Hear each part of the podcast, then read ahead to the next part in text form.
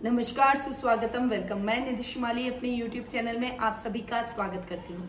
आज मैं आपके सामने सुहागिनों के बहुत बड़े पर्व, जो कि हिंदी भाषी प्रदेशों में, यानी मुख्यतः राजस्थान में मनाया जाता है, उसकी जानकारी लेकर उपस्थित हुई हूँ।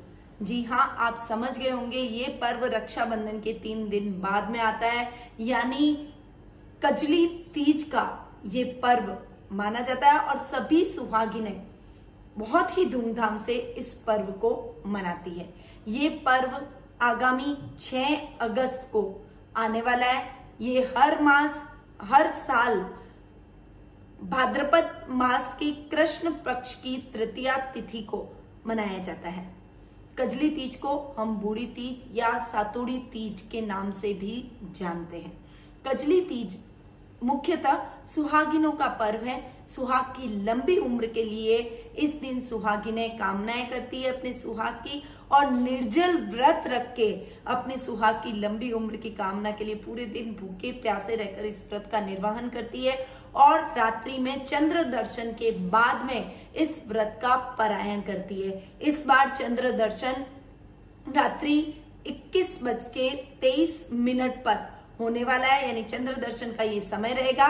इस समय चंद्र दर्शन के बाद में सभी सुहागिनें अपना व्रत का पारायण करेगी, अपने पति का मुख देखकर।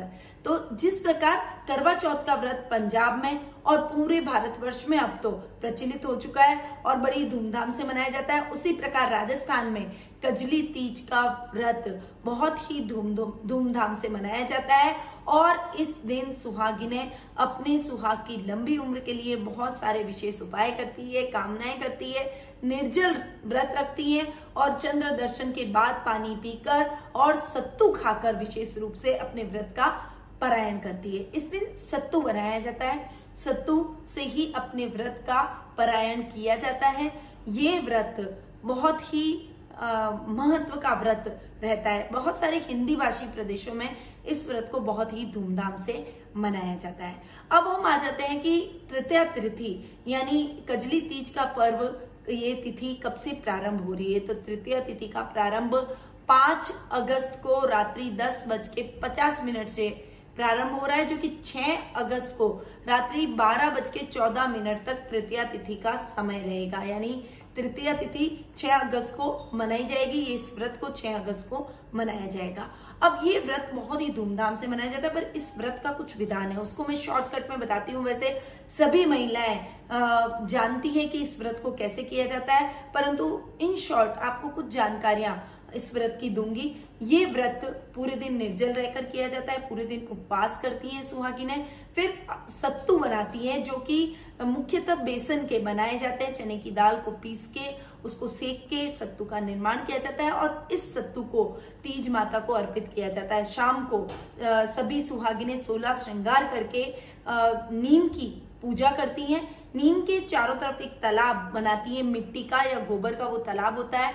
उसमें थोड़ा सा दूध थोड़ा सा जल मिलाकर इस तालाब का निर्माण किया जाता है। इस तालाब के किनारे नीमड़ी उगाई जाती है। नीम की डाल को रखा जाता है, नीम के वृक्ष को, का निर्माण किया जाता है और इस कल्पित नीमड़ी का विधिवत पूजन सुहागिने करती है। इस नीमड़ी के अंदर सात चीज़ें, अपने कुछ ऋतुफल कुछ मोती काजल, कुमकुम, लाल, कसुमल, इन सबको नीमड़ी के जल में देखा जाता है, पास में दीपक रखा जाता है और दीपक की रोशनी में उसके नीमड़ी के जल में उसके दर्शन किए जाते हैं। और इस प्रकार बहुत ही विधि विधान से सभी सुहागिने इस व्रत को करती है, सत्तू को इस नीमड़ी में देखा जाता है और पूजा के लिए जो सत्तू रखा जाता है, उस सत्तू को किसी को भी नहीं दिया जाता। साथ में एक सत्तू घर की महिलाओं के लिए यानी घर की आपकी जेठानी है आपकी सास है या फिर आपकी ननंद है उनके लिए भी सत्तू तैयार किए जाते हैं और उनको इस दिन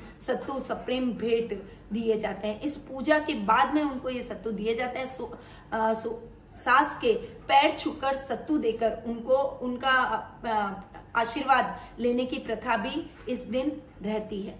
तो ये एक प्रोसेस है एक विधि है जो कि कजली तीज को करने का प्रोसेस रहता है।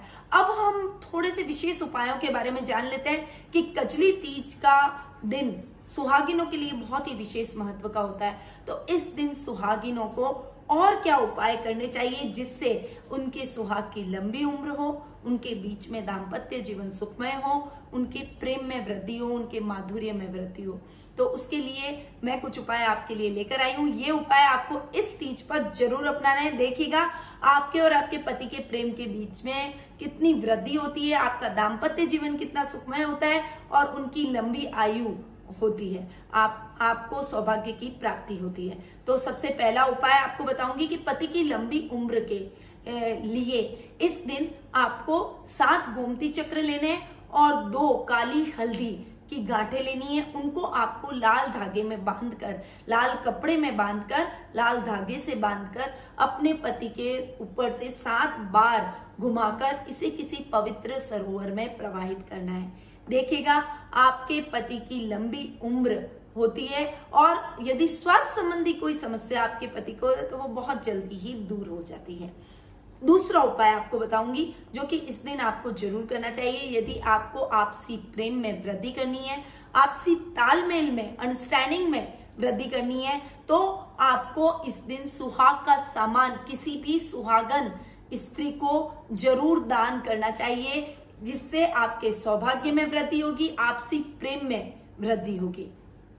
तीसरा उपाय, इस दिन आपको सुखी दाम्पत्य जीवन के लिए जोड़े से शिव और माता पार्वती की पूजा आराधना करनी है, उन पर बेल पत्र अर्पित करना है। ये कार्य आपको संयुक्त रूप से जोड़े से करना है। इससे आपको माता पार्वती और भोलेनाथ का आशीर्वाद मिलेगा और आपका दाम्पत्य जीवन और भी अधिक सुखमय हो जाएगा।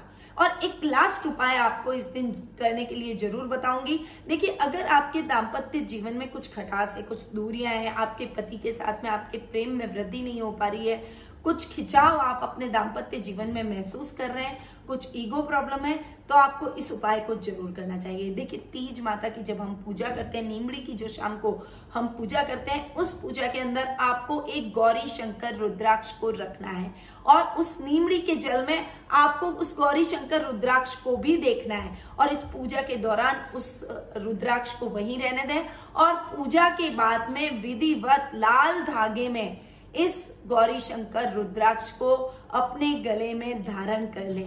ये उपाय स्त्री और पुरुष, यानी पति और पत्नी दोनों के लिए है। तो ये उपाय आपको ज़रूर करना चाहिए। इससे आपके दाम्पत्य जीवन में जो दूरियाँ आ गई है, जो खिंचाव आ गया है, वो दूर हो जाएगा और पुनः आपका दाम्पत्य जीवन प्रेममय हो जाएगा, दाम्पत्य जीवन में माधुर्य भर जाएगा। तो इस, इन उपायों को आपको इस कजली तीज पर ज़रूर अपनाना चाहिए। सौभाग्यवती स्त्रियों के लिए हार्दिक शुभकामनाएँ कजली तीज की, और मेरी शुभकामनाएँ हैं कि आपको अखंड सुहाग की प्राप्ति हो, भोलेनाथ और माता पार्वती की तरह आपका भी दाम्पत्य जीवन सुखमय रहे।